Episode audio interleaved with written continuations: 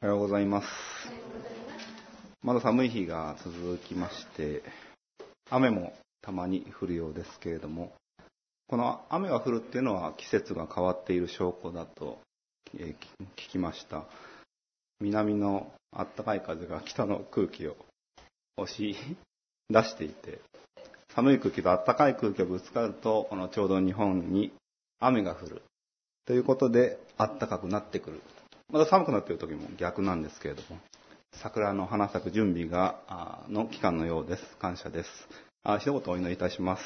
愛する天皇お父様、感謝いたします。今、寒いですけれども、暖かい日へと一日一日近づいているのを感じます。ああなたは本当に春にこの日本にはすごく多くの喜びをもたらしてくださいます。始まりの時であり、花咲く時であります。どうぞその時に私たちの心にその喜びを迎える備えがありますようにお願いいたします。あなたがいなければ本当に悲しみのままで過ごしている私たちでしたけれども、あなたの喜びに出会って、本当に革新的な愛を知ることができました。どうぞ主よその愛の革新に今日も近づけてくださいますようにお願いいたします。イエス様のお名前によってお祈りいたします。アーメン。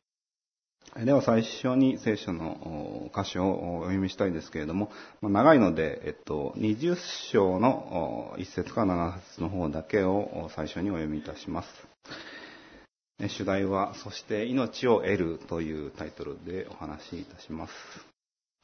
創世記の20章、1節から7節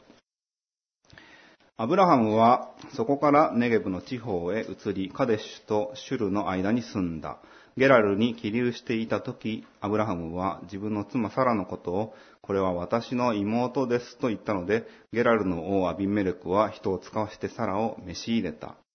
その夜、神が夢の中でアビメレクのところに来て、こう仰せられた。見よ、あなたは自分が召し入れた女のために死ぬことになる。あの女は夫のある身だ。アビメレクはまだ彼女に近づいていなかった。そこで彼は言った。主よ、あなたは正しい国民さえも殺されるのですか？彼は私に、これは私の妹ですと言ったのではありませんか？彼女自身も、これは私の兄ですと言いました。私は全き心と汚れのない手でこのことをしたのです。神は夢の中で彼に仰せられた。その通りだ。あなたが全き心でこのことをしたのを私自身もよく知っている。それで私もあなたが私の前に罪あるものとならないようにした。だから私はあなたが彼女に触れることを許さなかったのだ。今、あの人の妻をあなたのあの人に返しなさい。あの人は預言者であなたのために祈ってくれるだろう。そして命を得なさい。しかし、返さなければ、あなたもあなたに属するすべてのものも必ず死ぬことを承知していなさい。というところから、そして命を得るというタイトルでお話をさせていただきます。前回は12月のメッセージで扱ったのですが、ソドムとゴモラという町が滅ぼされた場面を見ました。ロトは消極的な態度であったにもかかわらず、アブラハムの取りなしと本人の信仰によって町ごと滅ぼされるところから逃れるということができました。娘二人と自分は逃れられた。ということは恵みでした。妻を失って町には娘婿たちも残してきたのは心残りでしたが、滅びの記憶が、まあそ、のことにおいて、滅びの記憶はロトにはあります。それを心に留めるということは滅びに親しむことになります。恵みを数えなさいと神様は私たちに教えてくださいます。主は、私はあるというものであると言ってご自身を表されます。それは恵みの数を数えるときにその存在感を色濃く感じ取ることができます。ロトは恵みに目を向けることができるのでしょうかそれとも滅びに心をつかまれ、失った悲しみに心を占領されていってしまうのでしょうか本文をお読みいたします。30、31節をお読みいたします。ロトはツワルから登って二人の娘と一緒に山の上に住んだ。ツワルに住むのを恐れたからである。彼と二人の娘は娘はホラー穴の中に住んだ。姉は妹に言った。父は年を取っています。この地には私たちのところに世のしきたりに従ってきてくれる男の人などいません。あ32節までお読みしますね。さあ、父にお酒を飲ませ、一緒に寝て父によって子孫を残しましょう。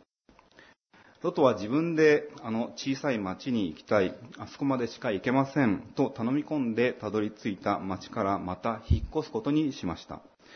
それを決めた理由は恐れからでした。ソアルという町も滅んでいったソドムやゴモラのように堕落が潜んでいたのは想像に難くないことです。はじめは山まで逃げないと滅びると言われていました。ソアルは低地の町であった可能性もあるので、もしかするとここにいたらまた滅ぼされることもあるのかもしれないと考えたのかもしれません。ロトはここに来て山に逃れました。そして洞窟に住むようになりました。ソドムに住んでいた時、そこの住人あそこの住人は有力者であったロトに突然襲ってきたことがありました。自分の私利私欲のためになら相手に対する態度を変えるのが彼らの専売特許でしたから、このことを恐れたためかもしれません。とにかく恐れのために逃げ出したくなり、恐れのために洞窟で暮らし始めました。彼のように恐れによってその場を離れるというのは危機管理でもあり、決して悪いことではありません。職場において、家庭において、自分がこれこのままで害を受け続けてしまうなと思ったら、距離を置くことや時間を置くことというのは防衛手段だと思います。安心や安全を得て、元気が回復したら戻っていいなということだと思います。では次に32から38まで、あ、33からですね、38までお呼びいたします。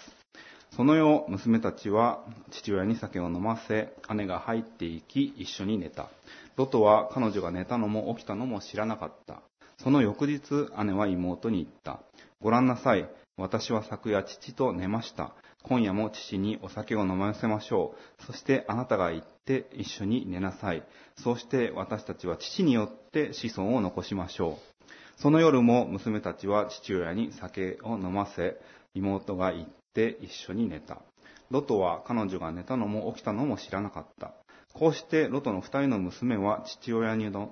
って身ごもった。姉は男の子を産んでその子をモアブと名付けた。彼は今日のモアブ人の先祖である。妹もまた男の子を産んでその子をベンアミと名付けた。彼は今日のアンモン人の先祖である。本当に読んでいて心苦しい箇所ですね。私たちが、ここに住んでいたら、男たちはここに寄りつくこともないのだから、私たちはここで滅びていってしまうという論理を展開しています。倫理からかけ離れた論理展開です。父親がここに住むという意思を尊重して、ここで一緒に過ごすことを決めたのでしょうが、どうもこのアイデアの出し方というのは滅びたソドムの影響を色濃く感じさせられます。子供が生まれればそれでいい。祝福された家庭は作れなくても仕方がない。どこか安易で刹那的な考えです。妹も同意して、そこに違和感を覚えてはいません。ソドムからの悪影響を強く受けていたのでしょう。それはいいわね。ナイスアイデアね。お姉様。といったところでしょうか。そういえば、成功した家の霊場の二人です。町の名士であり、人々から尊敬を受けるに値する家庭でした。しかし、そのような家庭からおかしなアイデアというのが時に出てきます。ちゃんとした家でちゃんと育てられて、どこに出しても恥ずかしくないお坊ちゃま、お嬢ちゃまが生きる力を授かっていなくて、意外な脆さを露呈しまうということが起こり得ます。何がきっかけかというのはそれぞれあることでしょう。反発や反抗として暴力沙汰を起こしたり、引きこもりや精神疾患として出てきてしまったりということがあり得ます。このように近親相関で後継ぎを得られないかという考えでを持って、それしかないと実行に移してしまうのが、しばしば名門の家であり、我が家の映画を後の世代にまで誇りたいという一族から出てきてしまうというのは、あこれは小説の話だけではないかなというふうに思わされます。今の自分にできることというのを見える範囲から思いつき物事を解決しようとするとき、すごく小さな想像力にとらわれ、その考えに押し込まれてしまうことがあります。先日テレビを見ていたら子育てをしている母親が出てきて自分があまりに小さな考えに押し込まれていったという話をしていました。出産が大変だったので実家で出産の時期を過ごすことになりご主人とは離れて子育てをしなくてはいけないという環境になっていました。無事に出産を終えても母乳がうまく出ない睡眠が取れないというような中で、実家の両親とも共働きで働いていたために、孤独と無力さ、存在の頼りなさにぶつかったと言います。第一子でそのような悲しみに打ちのめされている中、離れて暮らすご主人に育児の大変さを電話で話すと、そんなに大変ならもう少しそっちにいてもいいよと言われて、自分が壊れかけたと言っていました。一見柔らかくて優しそうな言葉なんですが、二人の子供なんじゃないかな、二人の子育てじゃないのかなという思いがあり、責任が自分だけにのしかかってきたというふうに感じたそうです。そんな時に解決策を見つけ出しました。最初は自分の周りにいる人を自分を中心に書き出して、こんなに助けてくれる人がいるということで矢印を自分に向けて伸ばしたのですが、それが、こんな時はこの人が相談できる。この人はこのことに対しては具体的に助けになってくれるという地図になっていったそうです。第2子を産んだ時には実家を離れてご主人と一緒に暮らしますが、ご主人は昼間は仕事で家にいないという状況の中で、今度は二人の子育てをすることにならなくちゃなったあ、ならなくちゃいけなくなったわけですけれども、心強さが全然違ったというふうに話していました。私は一人だけで子育てをしなくちゃいけない、味方は誰もいないという考えから解放されていったのです。私には両親がいて、義理の両親、兄弟もいる。職場の仲間、進学校の時の友達、それだけを数えても10人以上の人たちが私の周りに配置されます。祈ってほしいとき、弱音を吐きたいとき、愚痴をこぼしたいとき、あの人なら聞いてくれるなというのがなんとなく思い浮かびます。皆様も悩みや問題の種類によって相談する人や祈ってほしいと頼む人を考えてみるといいと思います。神様は助け手を備えてくださっておられるお方だと改めて感じることでしょう。ただ、注意が必要なのは、助けての存在というのは、助けてと声をかける側が誰に相談するかを選んでいないと、より行き詰まるということもあり得るんだということも覚えていてください。先ほどの子育てお母さんも助けてという声を忙しいご主人に一番苦しい時に受け止めてほしいと願っていたのですが、そこでは、ま、一見温かい思いやりのある言葉が返ってきたのですが、えぐられるように傷ついたということがありました。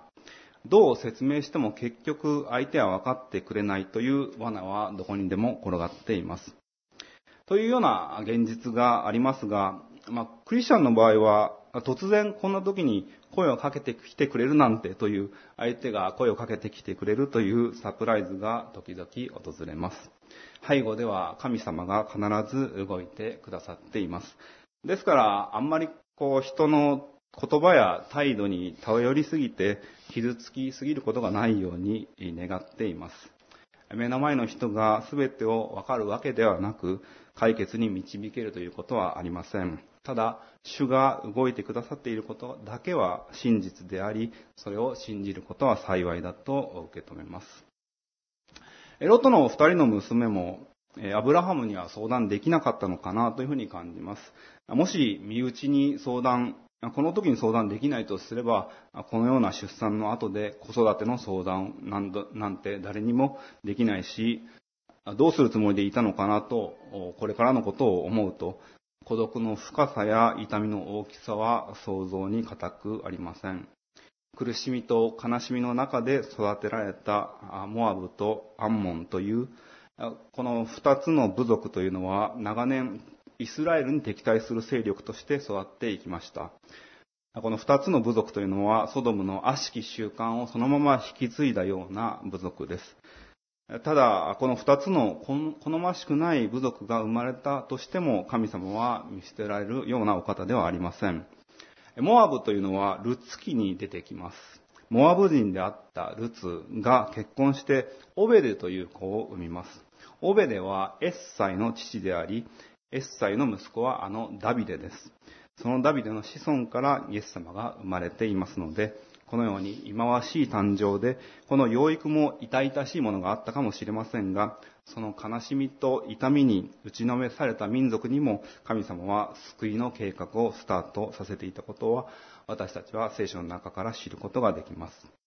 ちなみにソドムという町も千年王国の時代に回復されるという予言がエゼキエル書に与えられています。神様は人の失敗を恥ずかしいほどの汚点をそのまま放っておかれる方ではなく、覚えておられ、ちゃんと回復させるために働いてくださるお方なのです。では次のところをお読みいたします。一節、二節。アブラハムはそこからネゲブの地方へ移り、カデシュとシュルの間に住んだ。ゲラルに起立していた時、アブラハムは自分の妻サラのことをこれは私の妹です。と言ったので、ゲラルの王アビメレクは人を使わしてサラを召し入れた。アブラハムも引っ越しをしています。ゲラルというペリシテ人の土地へ引っ越しました。ベリシテ人というと、ダビデと戦ったゴリアテもそうですが、聖書では好戦的な民として描かれています。しかし、ここに出てくるアビメレクという王様は、そこまでそのような野蛮な人物としては登場していません。慎重で神の存在を認める君主として描かれています。そしてこの一方アブラハムなんですけれども、以前と同じようにサラのことを妹だと言っています。そしてサラは以前と同じように王に召し抱えられています。以前の失敗はエジプトででした。その時は飢饉のために逃れていったということだったので、アブラハムも立場としては弱かったというのも失敗の要因だったのかなと擁護し擁護したい思いもあります。名前もその時はアブラムでしたから、信仰の未熟さがその頃にはあったのかなと思うと、アブラハムになってもやっぱり相変わらずでしたね。名字が変わっても金メダルを取った柔道選手をちょっと思い出してしまいましたが、アブラハムでも、アブラムでも失敗、アブラハムでも同じ失敗。と、これはどうして起こってしまったのでしょうか。詳細はここには書いてありません。しかし、私たちも同じような失敗を繰り返します。大きくした、成長した面もあれば、変わらない面もまだまだあるなと自覚させられることがあります。おそらく神様はこのような弱さにもう一度アブラハムに出会ってほしかったから、このような同じ体験をさせたのではないでしょうか。それは、この経験のタイミングも関係すると思うのですが、この場面というのは、間もなくイサクの誕生が控えている場面になります。その前にもう一度弱さを見つめつつ、神様の前に出るということに向き合って欲しかったなと神様が願っておられたのではないでしょうか。では3から6節をお読みいたします。その夜、神が夢の中でアビメレクのところに来てこう仰せられた。見よ、あなたは自分が召し入れた女のために死ぬことになる。あの女は夫のある身だ。アビメレクはまだ彼女に近づいていなかった。そこで彼は言った。主よ、あなたは正しい国民さえも殺されるのですか？彼が私にこれは私の妹ですと言ったのではありませんか？彼女自身もこれは私の兄ですと言いました。私は全く心と汚れのない手でこのことをしたのです。神は夢の中で彼に仰せられた。その通りだ。あなたが全く心でこのことをしたのを私自身もよく知っている。それで私もあなたが私の前に罪あるものとならないようにした。だから私はあなたが彼女に触れることを許さなかったのだ。私はあなたが彼女に触れることを許さなかったのだと言われるように、アビメレクがさらに触れることができないようにしてこの状況を起こさせました。私たちには大切な人がいます。その人が傷つけられたら自分も同じように傷つくだろうなという人がいます。その誰かというのはあなたの試練のために守られながら窮地に立たされるということがあるということです。守れ守られながらです。もちろんこれはアブラハムだけの試練ではなく、さらに対しても当然のしかかってくるものです。それでも、主がこれまでも守り通してくださったこと、同じ困難に直面しても成功体験を思い出すことができるというのは恵みと呼べるでしょう。ですから、アブラムでもアブラハムでも失敗という名の、これは成長の機会なのです。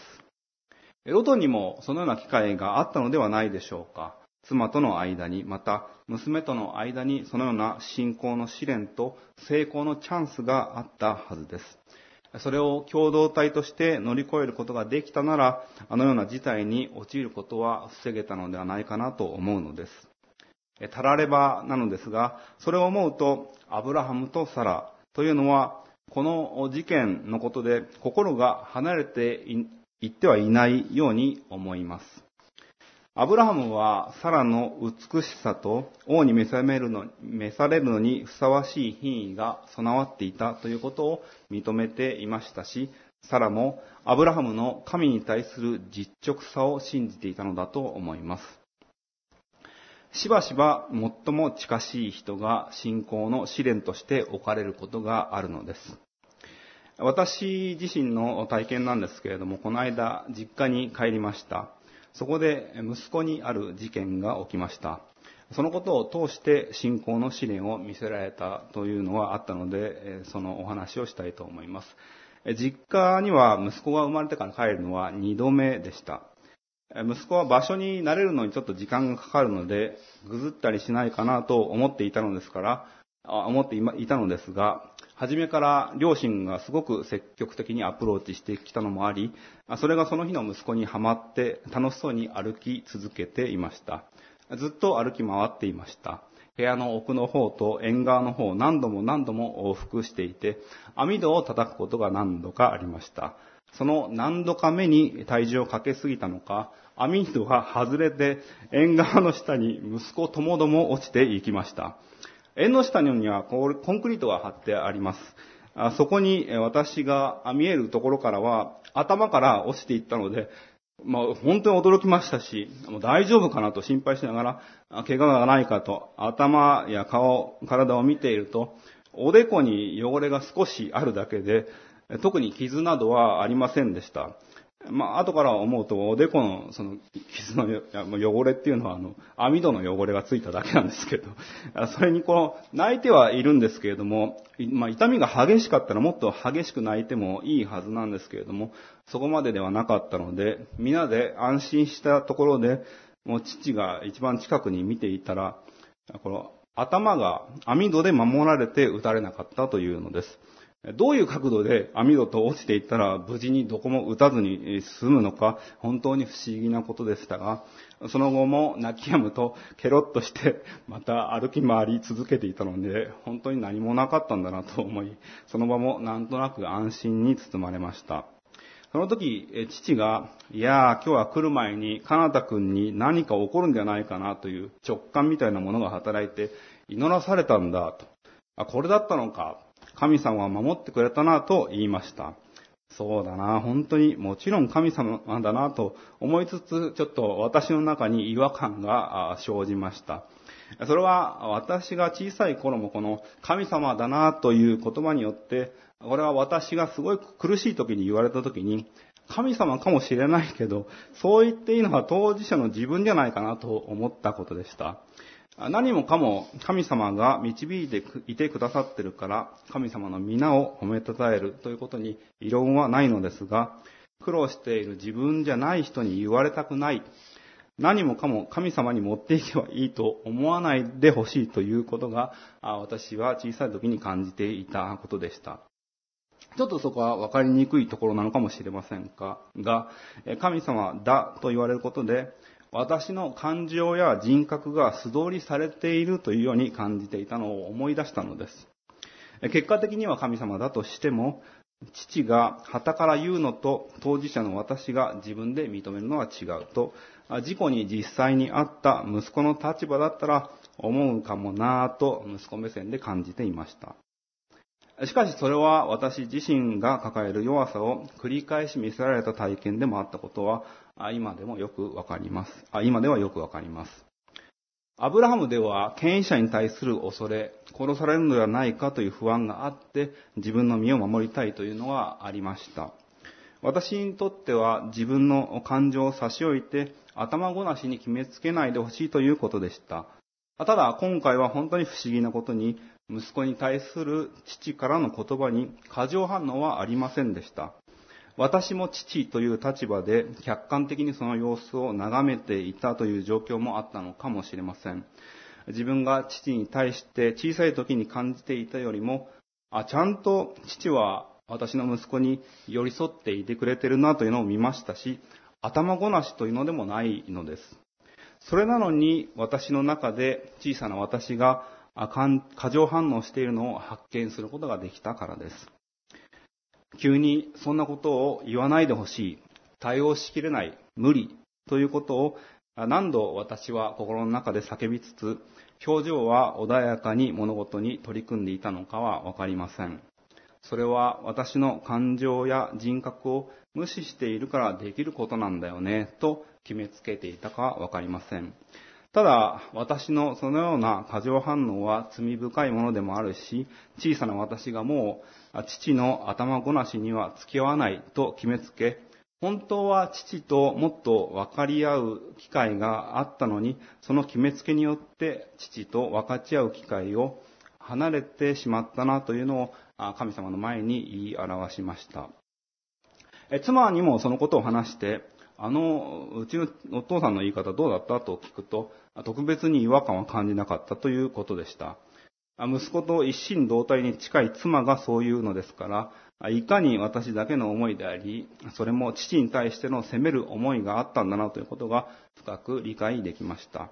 そしてその根っこから裁きの目が出てきて、私が滅びに歩むように誘われていたのだなということを感じ、切り離して、キリストの愛と復活によって歩むことができるように祈り、すっきりした気持ちになりました。自分の内にある問題というのは、感情に囲まれてしまうと問題自体が見えにくくなっていることが多いと思います。嵐の中で探し物を見つけるような状況です。問題自体を見つけることができないし、それに対処することさえ困難です。ただ、距離を置いて見つめることができると、意外に簡単に向き合うことができます。これが問題かと確認できた瞬間から、問題自体は何も動いていなくても、それを観察できたことで、かなり安心することがあります。自分の体調の違和感の正体を、この病気にかかっているからです。と名前を言われた瞬間から対処を始められるし、戦い方を選んだり考えたりすることができるからです。問題なのは、問題が何度も起こっているのに、正体がわからないままになっていることであり、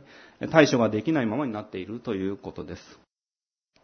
アブラハムは二度目の問題と向き合わさせられました。これはある意味で主からの期待です。私も感情的になったり、塞ぎ込むようなことが何度もありました。メッセージで自分の問題を毎回話しているような気もするので、成長がないのかなとも考えたりするのですが、これも主からの期待として受け止め、ハレルヤと主を褒めたたえたいと思います。主は何でも知っておられます。このお方を頼ることなしに、この世の荒波から自分を守れる方法はありません。主を褒めたたえます。ハレルヤ。ですから、アブラハムも主の守りの中で自分自身の問題に直面させられ、自分の役割を取り戻させられました。7節をお読みいたします。今、あの人の妻をあの人に返しなさい。あの人は預言者であなたのために祈ってくれるだろう。そして命を得なさい。しかし返さなければあなたもあなたに属するすべてのものも必ず死ぬことを承知していなさい。あの人は預言者です。あなたのために祈ってくれるためにここに来ました。そしてあなたは命を得るのです。アビメレクは主に対するへりくだりによって突然に命を得るものとなりました。問題が起こることは問題ではありません。同じような問題が起きて失敗した。あいつの責任だ。自分も悪いが、相手の方が自分の2倍は悪い。などと怒りや悲しみの原因を近くにいる人に投げつけるようなことをするのは問題です。問題を拡散したり、こだわりすぎたりすることで、問題の延命を図っているようなものです。それは、神様が示した命の道を隠すようなものです。神様が私たちに試練を与え、問題を目に見えるように提示するのは、人生なんて良いことなし、意味なしと結論付けさせるためではなく、むしろ人生はまだまだこれからまだスタート地点に立ったところだ。命はここから始まると希望を抱いていいことを示すためです。私たちの人生はこの先どう進んでいいかわからないという壁の前で終わるためにあるのではなく、どうしても壊すことのできないような壁を前にして、どう乗り越えさせていただこうかと主に願い祈るためにあるのです。問題の中には世代間のギャップというのもあります。父と私の間にもそれがあり、それは違和感を生み出しています。私の時代をの教育を受けた世代が上の世代に対して違和感を覚えるのは当然のことです。例えば上下関係というのが具体的にはあります。上司や先輩に対する絶対的な尊敬というのは私の代にはかなり薄くなってきていて今はもうだいぶなくなっているというふうにこの間テレビではやっていました。なんか先輩と一緒に映画を見に行ったりとか、なんかそういう部活の交流があるそうで、もう私たちの時は信じられないなというのがありますけれども、子育てにおいても今は褒めないというのが言われていて、褒めてばかりだと評価を気にする子が育ってしまうというのが言われています。まあ少し前には子供を褒めるのが大切と言われていたようには思います。しかしそのような価値観もまた巡り巡っていくと私は感じます。神が求められているのは相手と向き合い人格と人格で分かち合う魂と魂で触れ合うということなのではないでしょうか。私が本当にね、自分の人生が終わっていつかアブラハムと話す時が来た時に何千年もの世代間のギャップを感じることはないとすれば私がこれから魂や命における触れ合いを出会う人たちとしていくことだなというふうに感じます。またもう一つ私の反省を含んだお話なんですけれども、最近なんだか本当に息子が愛おしくなってきました。というのは、息子の反応がこちらの投げかけにしっかり適合していると感じられることが増えたからです。これまではこちらが投げかけても、あちらの都合でやったりやらなかったりだったので、本当に分かってんのか分かってないのかは判断できず、一方通行な感じだったのですが、今はイエスはイエス、ノーはノーというはっきりした答えを表すようになってきたからです。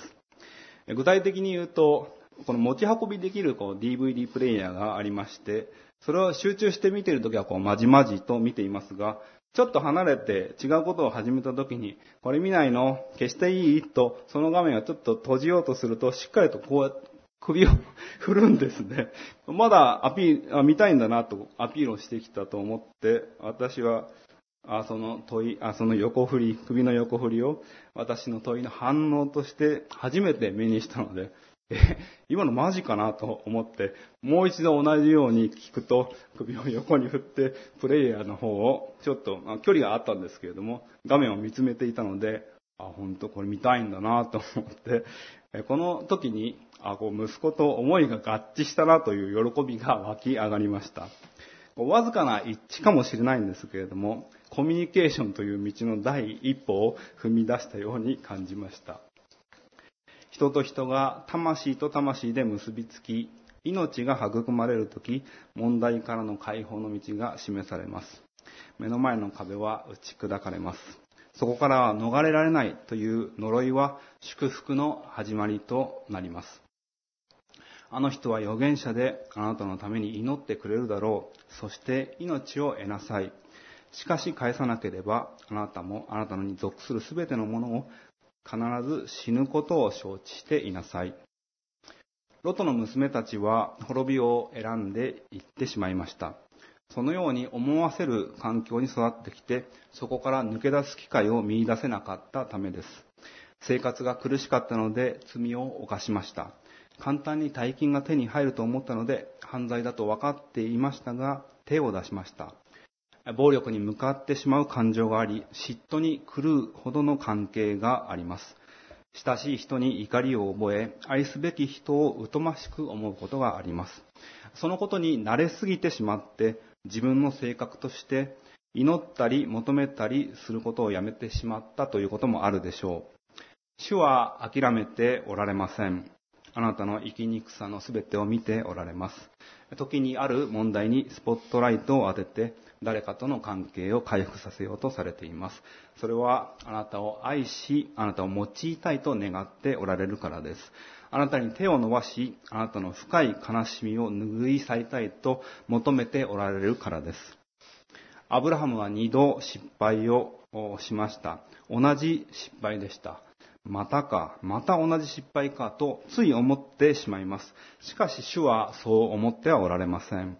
私はこのことを通してあなたを通り置き、管として私の役目に歩んでもらおうと思っている。だから、あの、お前を苦しめる権威者、王であるアビメレクのために祝福を祈ってくれるかと期待に満ちたメッセージを送られたのです。私たちの人生には失敗があります。同じような失敗も繰り返し起こしてしまいます。しかし、これで人生終わったというような過ちはないのです。このことを通して神様は私の魂に触れてください。私を命の歩みへと導いてくださいと願うとき、神様は必ず答えてくださいます。問題の全容を客観的につかみ、私たちにはそのことへの対処が可能であることを思わせてくださいます。今直面している問題があるでしょうか？つい感情的になってしまう特定の相手がいるでしょうか？また、ある態度がどうしても許せないということがあるでしょうか？それらは完全に解消されます。主はそのために今も働いてくださるお方です。お祈りいたします。愛する天皇お父様、感謝いたします。私たちの人生には多くの過ちがあり、その過ちのきっかけとなってしまった本当に心苦しい出来事などもたくさんあります。しかし、主はそのことを大きくなった今でも小さい頃の思いに戻して気づかせてくださって、そこからもう一度歩み始めて、命を始めていこうと私たちに話されてくださるお方です。どうぞ主を私たちはそちらの方に顔を向け耳を澄ましていくことができますように、どうぞ力づけてください。私たちは現実の忙しさの中で、または自分の感情をコントロールすることに、もう一生懸命になって、そのことに気づけない時もあります。どうぞ神様、本当に一呼吸置かせてください。平安を与えてください。私たちにあなたを向き、あなたの声を聞き、あなたの命を歩めるようにと、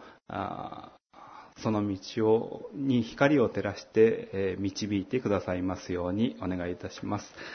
今、教会に来れない方々の中にも、そのような苦しみにある方がいらっしゃったら、どうぞ主よあなたが今、見てを伸ばし、触れてくださいますように、